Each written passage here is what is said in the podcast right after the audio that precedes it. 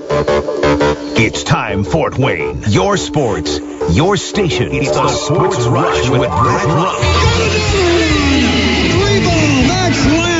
Covering all the topics that hit a nerve here in the Summit City. Clark, 11 yards, touchdown. Only on 1380 The Fan and 100.9 FM. Now here's your host, Brett Rump. The greatest, most interesting, most important person of all time. You are incredible. older than I'm. Yeah, well, you're half right. What is this, amateur hour? This is gonna be huge. I believe this is going to be our finest hour. Just when I think you've said the stupidest thing ever, you keep talking. I think that's the worst thing I've ever heard. That boy ain't right. The simplest way to put it, I have problems. Welcome to the alleged show. Y'all ready for this? Thank God it's.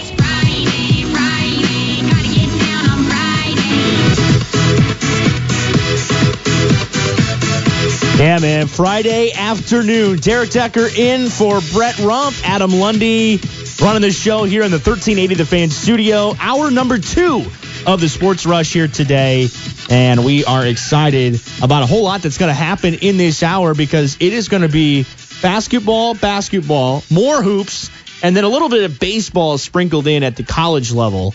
Uh, and I'll explain why I think college baseball is the most underrated sport in America coming up in a little bit. But we'll we'll, we'll talk more about that in just a few minutes. Got to start though with thanking Shane Albahrani for hopping on in the last hour, talking about the Komets. Hey, again, you can hear both of those games and the rest of the games this season over on our sister station, WOWO 92.3 FM and 1190 AM. Puck drop tonight is at 7:10 from WesBanco Arena uh, against the Wheeling Nailers, and then on Sunday afternoon at Huntington at the Huntington Center over in Toledo against the Toledo Walleye team that has given the Komets fits all season long. But coming up in this hour, we've got more Caitlin Clark talk, but this time is going to focus a little bit less on Caitlin Clark and a little bit more on what the Hoosiers did last night. How good is Indiana? Are they good? Are they going to host a regional? If you were with us the first hour, you got my thoughts on it. I think that probably that win, as, as long as they avoid disaster, should solidify them in a potential regional host. But also IU baseball off to a tremendous start. They're in the top 25. They are ranked going into this weekend. They're on the road at Baylor. We're going to be joined by the voice of the Hoosiers on the women's basketball and baseball teams. Austin Render here momentarily. But then we're also going to talk more about high school basketball matchups this weekend. Of course, tonight on our air, you'll hear 1380 The Fan and 100.9 FM. You'll hear Norwell and Homestead, the boys taking on each other uh, over at Spartan Arena, the new place. It's been around now for two seasons and excited to get in there. It'll be my first trip in there, and I'm very much looking forward to it. I know the setup is great. I've seen it on, on film and on TV and on broadcast tons of times, so I'm really excited to be there. John Nolan will be on the call here on 1380 The Fan tonight. But then tomorrow coming up, we've got a doubleheader of high school girls basketball down at Gainbridge Fieldhouse. Bishop Luers against Brownstown Central in the 2A game, and then Norwell against Gibson Southern in the 3A game. Tip off 1245 for that Luers Brownstown Central game. I'll have the call of that one. Josh Williams will have Norwell, Gibson Southern, and tip off is uh, right after 6 o'clock here on 1380 The Fan. 612 is official tip time, by the way. But uh, make sure you hop on for the pregame. Joined now by the voice of IU women's basketball and baseball, Austin Render. So glad we could finally make this work out. And uh, two guys that have strong ties to the two boys teams playing on our air tonight, Norwell and Homestead. Thanks a lot for hopping on, Austin. Hey, Derek, it's great to great to be here. I'm glad we could finally make it work, and uh, a lot of fun things to talk about today. Oh, no question. We'll start with what happened last night at Assembly Hall. Uh, but I, I do want to start things off with a lighter note before we get to the the important meat on the bones. The jerseys, got to get your take. What, what'd you think, especially in the whiteout last night? What'd you think of the the environment? But uh, what jerseys IU was wearing on the floor? So, I when I first saw them on my phone when I'm scrolling through social media, I was not a big fan. I didn't like the idea of doing it on a whiteout. I didn't like the jerseys. Um, but seeing them in person last night, I thought they were fine. And I honestly thought it was a cool look to have a whiteout and then have your team almost stand out even more in the dark gray. Um, I, I wouldn't say that they should do it every time, but I don't think it's as bad as uh, I initially thought it might be. Uh, I think it worked out all right. I thought, I mean, everything looks cooler when you win, and that's exactly, uh, I think, the, the take that most people came away with last night. Yeah, and let's talk about how they got it done. Dominant fashion, second half, rolling. Um, you know, it, it got close-ish a couple times, but it never really felt like you were in danger of Indiana losing the lead. That being said, Caitlin Clark on the floor, an eight-point lead does not feel like much. That can disappear in the blink of an eye. But they held her at bay last night. Iowa did not shoot the ball well from three. Um, and, and this was a really important win in the grand scheme of things for Indiana, especially given Monday's loss. Yeah, you, you had to have it. And Teri Moren said that after the game. Um, they obviously don't talk a lot about external things like Big Ten championships, seeding opportunities. Um, but that was, they all knew it, especially after Monday. You can't have that type of loss on your resume and not have some sort of win to kind of counter it.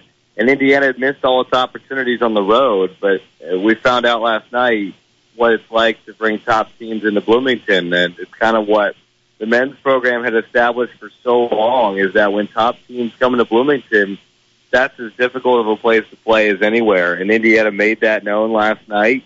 Uh, you're right. I mean, it never was comfortable because Caitlin Clark is on the other side, but it never got. I think eight was as close as it got the entire second half, Mhm. and they give Indiana a lot of credit. Um, like you mentioned it, it was a bad night for Iowa. They're not going to shoot that poorly very often, but a lot of that is Indiana making their looks difficult, making Caitlin Clark settle for tough shots. I know she can make tough shots, but you'd rather her settle for tough shots than easier shots. So I, I thought Indiana did a really good job defensively uh, and made life very difficult. A team that averages 93 a game ended up with 69 points, so Indiana was doing something right on that end.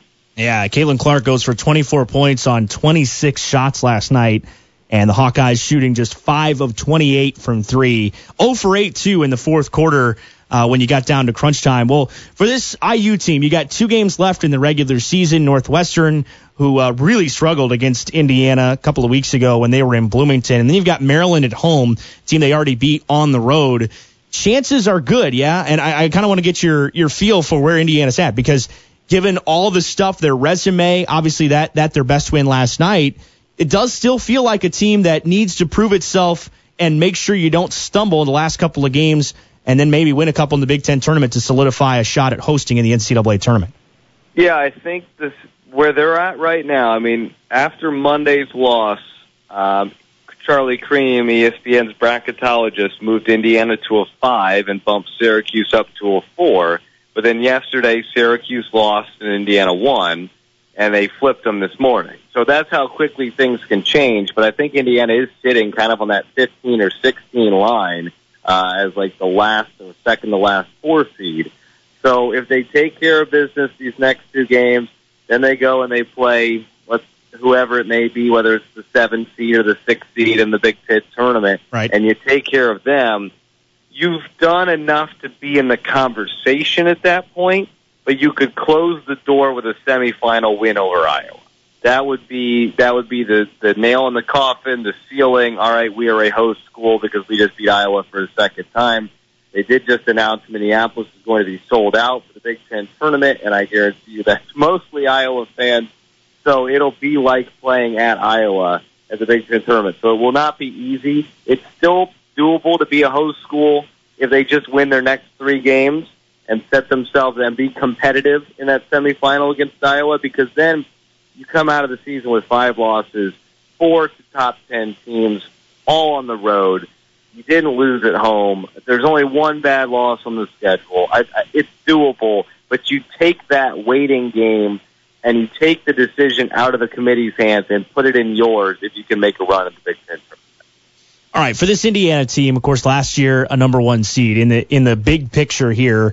Um, defense was a big deal last night. That is something that uh, has come and gone for Indiana. Obviously, their offensive firepower is is about as consistent as it gets anywhere in the country for this group in particular. But do you feel like the the success, the key for them to potentially making a tournament run, lies on that end of the floor? There's no doubt. Their defense has dipped over the last month or so. Um, they entered last night as the worst team in the conference in opponent three point percentage in Big Ten games. Opponents were shooting about 39% from the three against Indiana. And I thought they were much improved. They had a really serious intensity to them last night.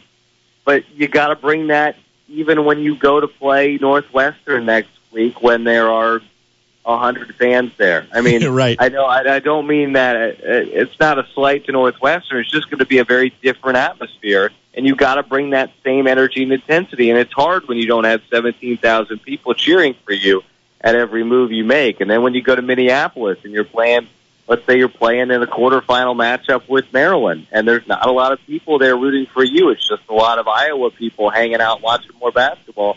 And honestly, probably rooting against you. you've got to you've got to come up with the energy and the intensity to bring it each day. That's been the biggest thing. Indiana brings it at times, and even in in games, there are like three quarters of great defense, and there's one quarter like Illinois on in the second quarter where they just don't have it. They got to be more consistent because, like you said, the offense is going to be there. They're going to score almost 80 points every single time. But if they're giving up 80 points to Illinois, that's when you're in trouble. Last night was a true encapsulation of what this team can be at its best. All right, well, let's switch gears a little bit because I, I already went on my my personal uh, Caitlin Clark rant. I think it's like the second time in the three shows I've hosted I've complained about Caitlin Clark, so not going there. But let's shift gears a little bit and briefly touch on IU baseball. Heck of a start to the year. Uh, you were in the mix last weekend. You, you saw what this team could be. They're in the top 25, a challenge on the road against the Big 12 team in Baylor this weekend. But uh, IU's baseball team trying to build on the back of a regional final appearance in a Game 7 against Kentucky last year. Uh, things look good. Yeah, they, they should be in the mix for a Big Ten title. I think so, uh, and they're actually kind of similar to the women's team in the sense of, in the baseball sense of offense defense. They they are going to score runs. They're going to. That that's who this team is going to be. They're very deep. They have a lot of position players that are going to not only play but probably rotate in at DH as well. They just have a lot of really good bats in this lineup. If they can get the pitching that they got in that opening weekend, that's when this team is going to truly be dangerous. The Duke game was very winnable. They just couldn't quite scrape across enough runs in that game. But Coastal Carolina, I mean, the pitching from Connor Foley and Ty Bothwell, zero earned runs against one of the best offenses in the country last year at Coastal Carolina on their home turf was really impressive. If you can get that type of pitching, which I know that doesn't happen every single weekend, but just enough to give that offense some support. That offense is going to eventually average seven, eight runs a game this season. So if you can get good enough pitching, they are deep in the bullpen, but they've got to get the plane off the ground at the start of the games to give them a chance. And last weekend they did that really well. uh, coming in before we brought you on, just teasing it about how I think college baseball is maybe the most underrated sport anywhere with the passion and the excitement. Obviously, it's it's tough for a lot of folks in this part of the country because the weather stinks this time of the year most days. Granted, uh, a great day for the home opener uh, in Bloomington this week. It was tremendous weather. Uh, and the sun was shining, and, and it was a pretty good crowd out of Bart Kaufman Field. But I, I don't know. Do, do you share the same sentiment? My uh, love for college baseball has taken off the last five or six years. Not only as Indiana has grown as a program, but also just again all the intensity and all the fun that comes with college baseball on a national level. Absolutely, and Bloomington loves it, and I think we'll continue. I mean, we had almost 2,000 people at the opener. Um, this coming Tuesday, it's supposed to be in the mid 60s for another home game against Purdue Fort Wayne. Yeah. Uh, so that'll be a lot of fun as well, as long as the rain holds off. And, and these folks down here, they love their baseball at, at Bart Kaufman Field. But I agree. I mean, I had never been to a college regional before last year, and just stepping foot in the stadium in Lexington for the first game, which was Kentucky Ball State, and just feeling the energy.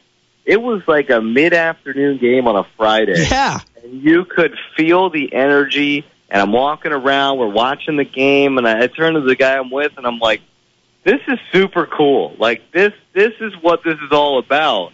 And no, not every game is going to be like a regional, but I do think there is there is something about baseball that uh, it's it's labeled America's pastime for a reason. A beautiful day in the spring or the summer. There's few better ways to spend it than sitting and watching some high level baseball. Well, cannot wait to see what Indiana does. Uh, certainly a team with a pretty high ceiling on the baseball side, and obviously group on the women's basketball team where you are uh, in a position to be blessed to potentially call another tournament run and hopefully a couple of home games in the NCAA tournament. Austin Render, the voice of IU women's basketball and baseball. Hey, thanks a lot for hopping on the program today, and and uh, definitely look forward to not only more of your work, but what the Hoosiers can do here in the next couple of months. Derek, I appreciate it. I hope we have some runs in us here, both in basketball and baseball here coming up. All right, that's Austin Render. Thanks a lot for his time this afternoon, and we've got to take a break. When we come back, we transition to high school basketball. The girls' state finals this weekend at Gainbridge Fieldhouse in Indianapolis. We kick it off 2A preview. Bishop Luers and Brownstown Central. Coach Mark Pixley just won his second sectional in 10 years at Luers back-to-back champions and now has elevated that with a deep run in the state tournament. We'll talk more about that when we come back. Derek Decker in for Brett Rump with Adam Lundy on the Sports Rush, 1380 The Fan and 100.9 FM. Back here on your drive home on Friday afternoon. Derek Decker in for Brett Rump today. Producer Adam Lundy's hanging out here too. And uh, we just got off the phone with Austin Render, the voice of IU women's basketball and baseball. So glad to have him on. Of course, he's a uh, Homestead grad too. And we've got, and I'm a Norwell grad myself. So Norwell and Homestead, the boys teams battling it out on our air tonight and uh, should be a fun matchup. I, I think these this game is always fun at the end of the year. Norwell won by two last year, and uh, it's it's a fun uh, reiteration of an old NHC rivalry that used to exist back before the Northeast Eight was formed and before Homestead joined the SAC in basketball and in football.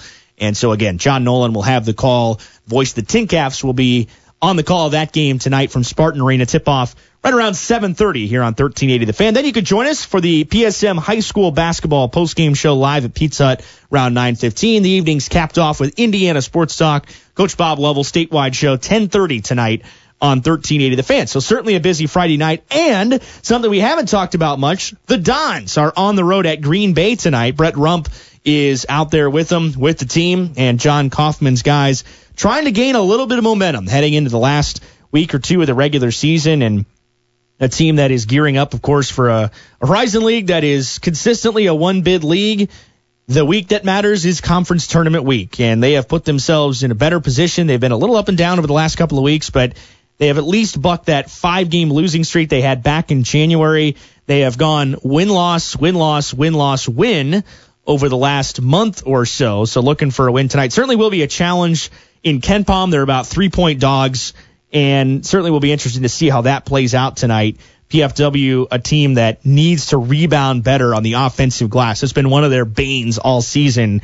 And uh, Green Bay, not bad at doing that. So they'll have to be good on the offensive glass tonight to have a chance to win. And then PFW wraps up their little two day road trip or three day road trip on the weekend with Milwaukee on Sunday.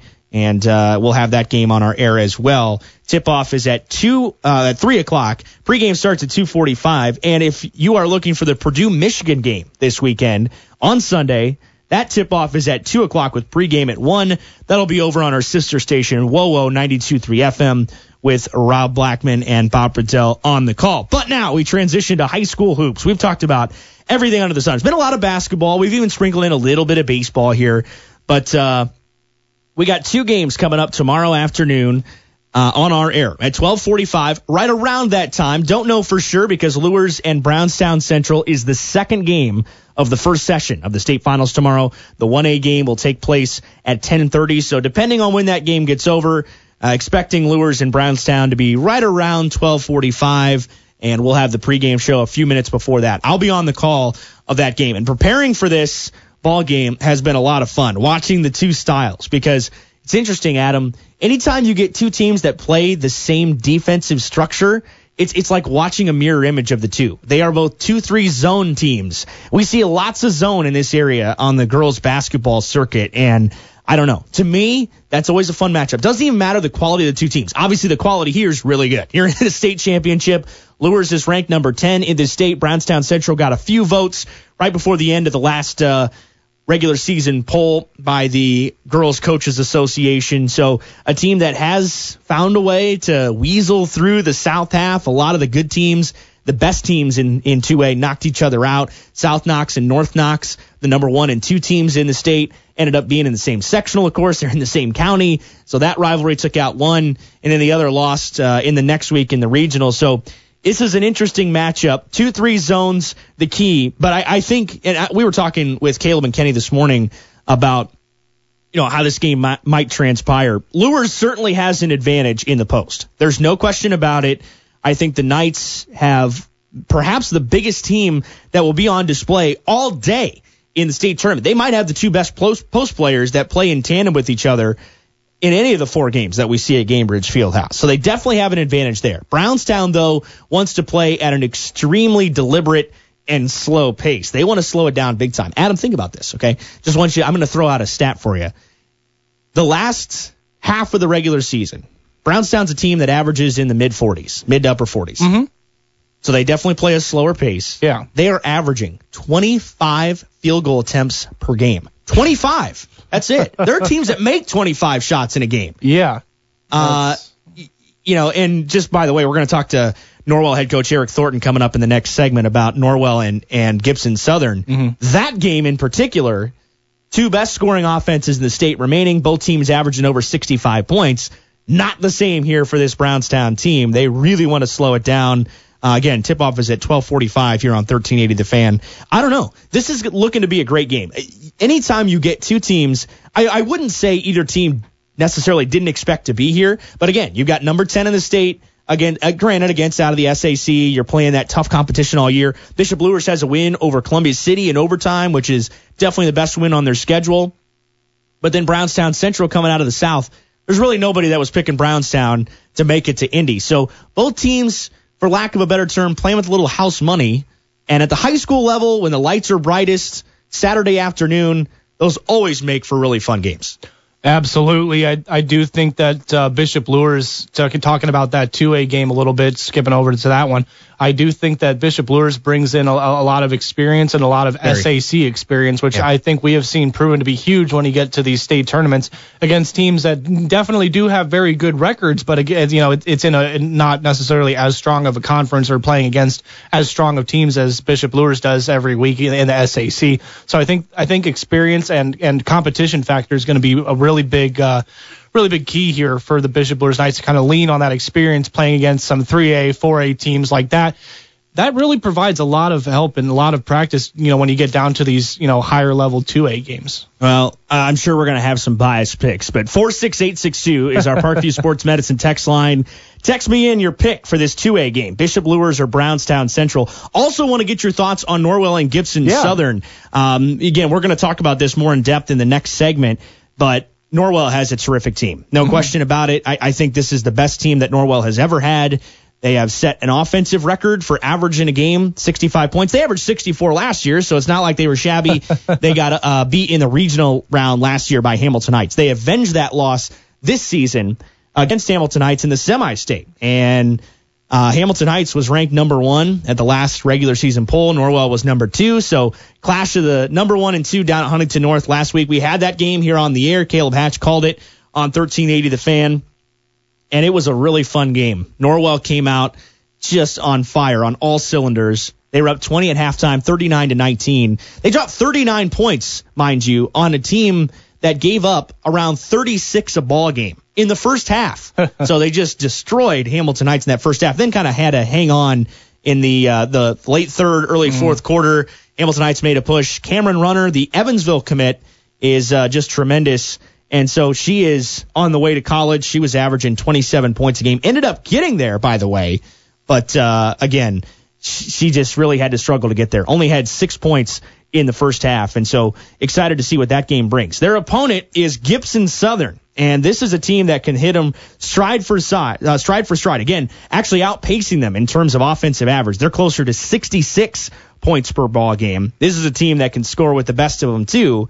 And they are led by a couple of tremendous guards. Gabby Spink is their leading scorer. She averages 19 points, six assists per game, shoots at over 30% from three. She's got an offer from Maria Marchesano up at Purdue Fort Wayne. Also has offers from Southern Illinois, uh, Southern Indiana, pardon me, and Evansville. And then they've got another guard in Chloe Graham, a senior who is already committed to uh, uh, Indiana Wesleyan here in the area. So excited to see what that game brings. Of course, on the Norwell side, you've got Kennedy Filling headed down to Marion, play at the NAIA level. Dakota Hubble, 6'1 big inside, athletic, great defender and shot blocker. She'll be at Huntington University next year. Then Mackenzie Feast will be right here in the Summit City playing at St. Francis. So tons of local talent coming into this game, even from the South half in what Gibson Southern brings to the table. And again, tip off for the 3A game is at 6 p.m. just after the top of the hour. Josh Williams will bring you all the play-by-play action as Norwell battles Gibson Southern. But anyway, it, it's going to be a really fun weekend down at Gainbridge. It'll be actually it's my first trip to the girls state finals. I've taken in the boys state finals a couple of times. Very excited to bring that Luers Brownstown Central game to you tomorrow with tip off right at 12:45 here on 1380 The Fan. Hey, we've got to take another time out. Uh, when we come back, I'll sit down with Norwell head coach Eric Thornton as he talks his team's best run in state history. They've never played in a state championship game. That's on the line. Gibson Southern also playing for their first state championship in school history. Norwell's never won a team state title outside of baseball. They've won it three times, looking to change that tomorrow evening, 6 o'clock tip off here on 1380 The Fan. You'll hear that full conversation when we come back on the Sports Rush, 1380 The Fan and 100.9 FM.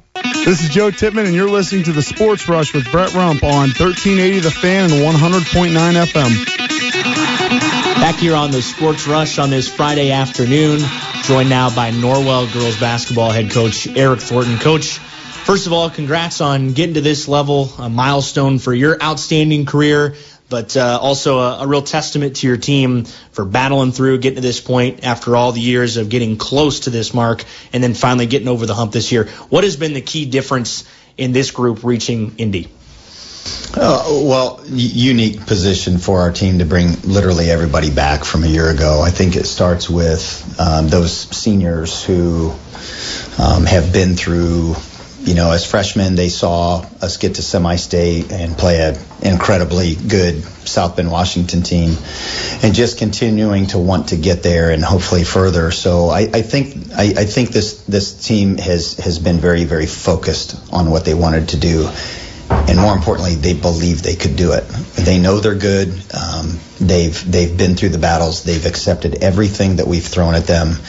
Um, they've never shied away from that, and um, I, I see a very confident group. Probably more confident than I've ever seen a team at this, you know, going into the tournament. One of the things that you've said coming into the year is you mentioned that this was the first group that you'd ever, you know, had the goal right out of the gate and come out and said it, let's go win a state championship. Um, what made this team different from past teams? I, I'll go back to last summer. You know, we we we've talked about the schedule strength this year, um, which which is huge. But I, I think it, even if you look back at June, you know, playing in the Charlie Hughes Showcase where we're going up against some really good 4A schools, and and just having success in the throughout the summer and just going that we we can not only play with anybody, but we can beat anybody when we when we step on the floor. I, I think you saw that in the summer. They felt it, and it really uh, created a pathway for this group to set the goals that they did for this year. So, you know, in June you have a good feeling for what your team's going to be like. I know it's summer ball, but it's still a really good indicator of what you're going to have. I love the benefit of that since we've started uh, doing that a number of years ago. Um, so everything got ramped up this summer they had success, um, that can only um, catapult your team the following season.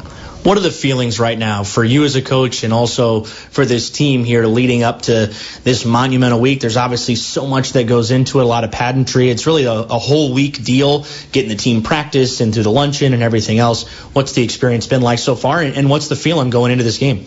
The experience has been great. You, you realize when you're down at uh, Gainbridge for the media day yesterday um, how many moving parts there are, uh, how many people are involved. Um, you know, working with uh, the IHSA and also the Pacers and the Fever, um, knowing what has to take place uh, and just the amount of detail Uh, it's exciting. It's exciting to hear them say yesterday that they're going to have to open up more seating for this than normally in the past. Um, I, we're a part of that. You know, we're a part of that. Um, that that that uh, um, the planning and and uh, you know the increased seating. We're our, our community. I couldn't be happier for them. We're trying to keep this week as normal as possible. Um, even though it's not a normal week, I think you go into it um, trying to be very smart about your practices, um, shortening things even more uh, than we have um, earlier, understanding that uh, rest is more important than practice at this point, not overtraining.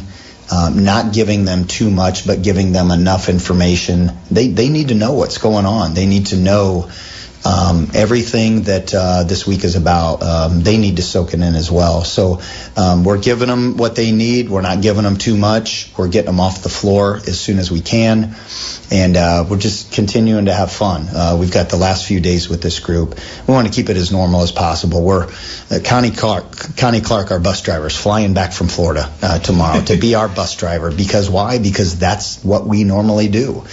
And um, you know, I want our kids to ride the same school bus with the same bus driver. I want them to sing in the horrible way that they do on the way down. um, it keeps them loose. It keeps them confident. Um, yeah, it's a special group. It's a unique group um, that uh, um, I wouldn't wouldn't want to. Uh, wouldn't want to go through this with any other group, but I also think about the past groups that were just as good um, to do this, and uh, you know I'm very very thankful for everything that they've done. Well, speaking of this special group on Saturday, uh, first of all, you go into the morning game, you take down a top ranked team in Hamilton Heights and really control the game from start to finish, open up a 20 point halftime lead, and then just cruise past Bremen in the Final Four contest. What impressed you on the floor throughout both games and the ability to control two teams at this level this late in the tournament? I, I think for us, we, we've talked about this with, with our defensive uh, intensity and just trying to be. The word we've used is overwhelming, and uh, it's a mentality for us. It describes the energy level that has to happen, uh, the aggressiveness, the uh, the angles we take, the active hands, the um, the the amount of effort that you have to put forth defensively to win at this level is where it all starts for this group. Uh, they love to play uh, on that end of the floor. They understand the what that produces on the other end. Um, and so just the confidence level, you saw it in that first half right off the bat that you know, we can jump out, we can execute. Um, we're we're flying around on defense. Uh, we we are we're responding when things don't go our way. We're responding on the next play. Uh, no matter no matter the situation. So um, it's a very connected group. Uh, it's a talented group that that really wants to achieve uh, the goal they set out to to achieve. Well, Coach, we'll get to more on Gibson Southern in a minute, but you said in the past, you've said multiple times, you feel like your group has an advantage with the uniqueness of your defense that you play in the 1 3 1 against teams you don't normally see. Obviously, this is a team on the complete opposite other end of the state. You feel like that could be a, a small advantage you carry into Saturday? Well, I think you have to believe that. I think you have to um, understand that uh, they're going to feel that way about things they do as well. So, um, and that's not anything you can control. We, this is what we this is what we do, you know. And we've we've poured uh, two years of of uh, of this one three one, and ha- we play it hard. We play it hard. This is not a we're going to let you pass it around with direct passes wherever you want and kind of chew us up we're going to make you play a different way, uh, and maybe a way that you've not really practiced against all season. Now, maybe in the tournament, now you see it and you've practiced. Okay, let's. We got four or five days to kind of figure this thing out, but you can't simulate it. You know, you can't. Um, it's just, and we've we faced the same thing with other levels of pressure. When we played Snider, we can't simulate that Yeah. pressure. We experienced what that felt like, and it was not fun.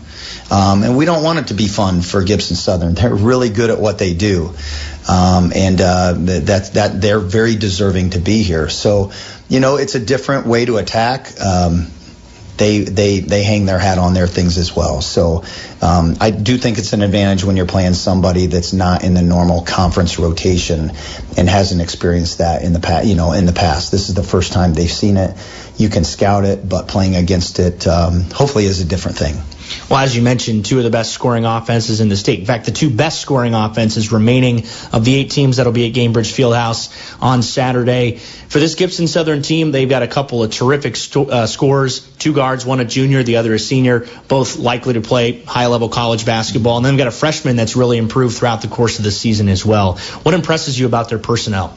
Well, I, I think I think they're they're really good at at, at, at pace. Um, when you watch Spink uh, get a rebound, uh, she really like talking to the Washington coach last night. She kind of likes to hang around under the basket when the shot goes up, so she can get the rebound and then just go. She might need two or three dribbles, and if Schnoz is running down the floor, she's going to hit her right on the spot, and it's going to be a layup, and that's that's that can be demoralizing for a team.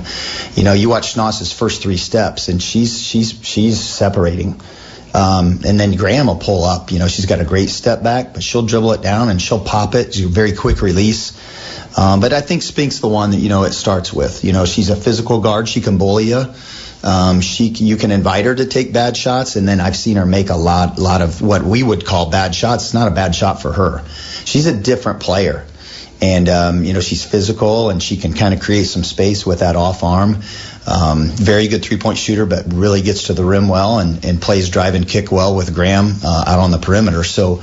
Uh, there's a lot of pieces there. Um, they, those three players are what they start with, and then you you know you get past that and you think of the the good job their role players do, just like ours do. So, I, I think in some ways we're similar, and other ways we're different. Well, what will be the most important things, the keys to the win, trying to get a victory in, in your first ever state championship on Saturday? Yeah, I think just doing uh, the things that we need to do as far as um, you know our offensive possessions. Um, you know, we talked about the defensive end, and obviously that's a huge piece of it.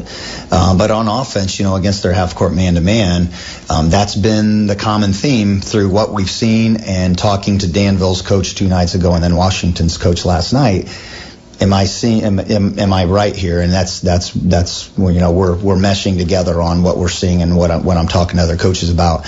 But just finding a way to play on offense. You know, when we can't score in transition, how can we find a way to keep playing and get the best shot? I think this group has really matured, being able to get to that fourth, fifth, sixth side if need be on offense and not and not uh, feeling rushed about that, feeling very comfortable um, about playing offense against a good team. You know, not allowing them to get those easy transition looks. That's that's huge. Where you're not just they, they got to earn everything they get. You know, they're gonna they're gonna be successful in ways, but not giving them the easy ones. Um, and so those are the things that come to my mind after watching you know uh, four, five, six games at this point. It's a long build up going through this week and going into Saturday. What excites you most about going into this ball game? Obviously, you're playing for hardware, but um, you know it's such a long week. It, it must feel good once the ball's in the air. Just get back to going and and having your kids back on the floor. Uh, I think about just the support that we've had. I'm excited about this. I mean, this is for this is for our team. This is for our community. This is for our student section, our, our wonderful um, crowd, you know, that we had at Huntington North. Um, just the excitement about being down there together. We've got um, six youth girls basketball teams. We're supposed to play at Columbia City this weekend. Coach Shear knew that we were going to pull out of that. Um, anybody would do that. She was very understanding of that. But we took the money that we were supposed to pay Columbia City for the tournament entry fees. We got all of them tickets down in section one and two.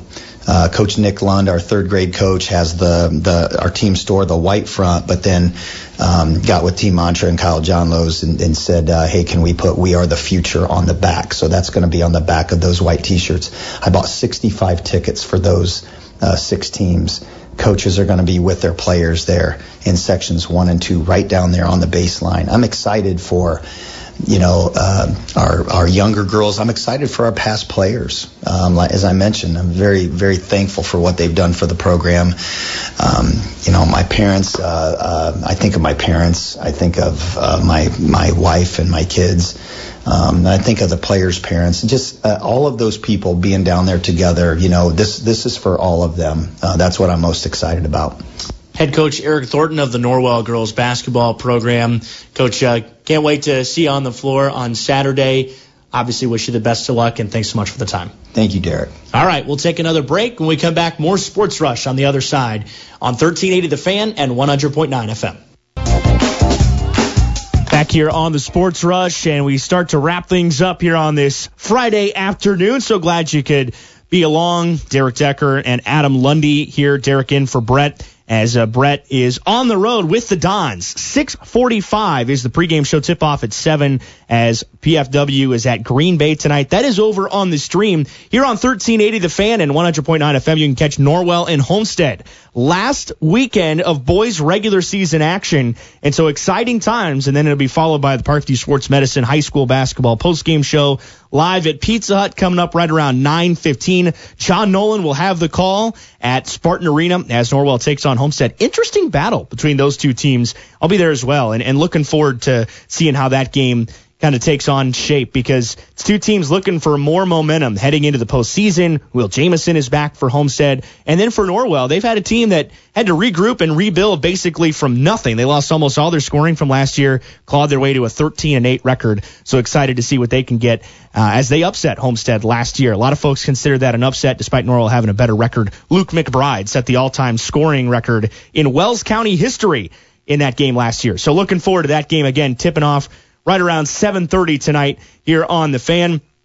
Also coming up this weekend, important state finals action down at Gainbridge Fieldhouse in Indianapolis. On the girls' side, in 2A, it's Bishop Luers against Browntown, uh, Brownstown Central. Approximately 12:45 is tip-off there, and then in the 3A game, Norwell against Gibson Southern. Got two teams. Bishop Luers looking for state title number seven. Norwell looking for their first ever championship, first ever trip too, to play in a state finals game, and uh, a number two against number three matchup in that 3A game. I'll have the call of Bishop Luers and Brownstown Central.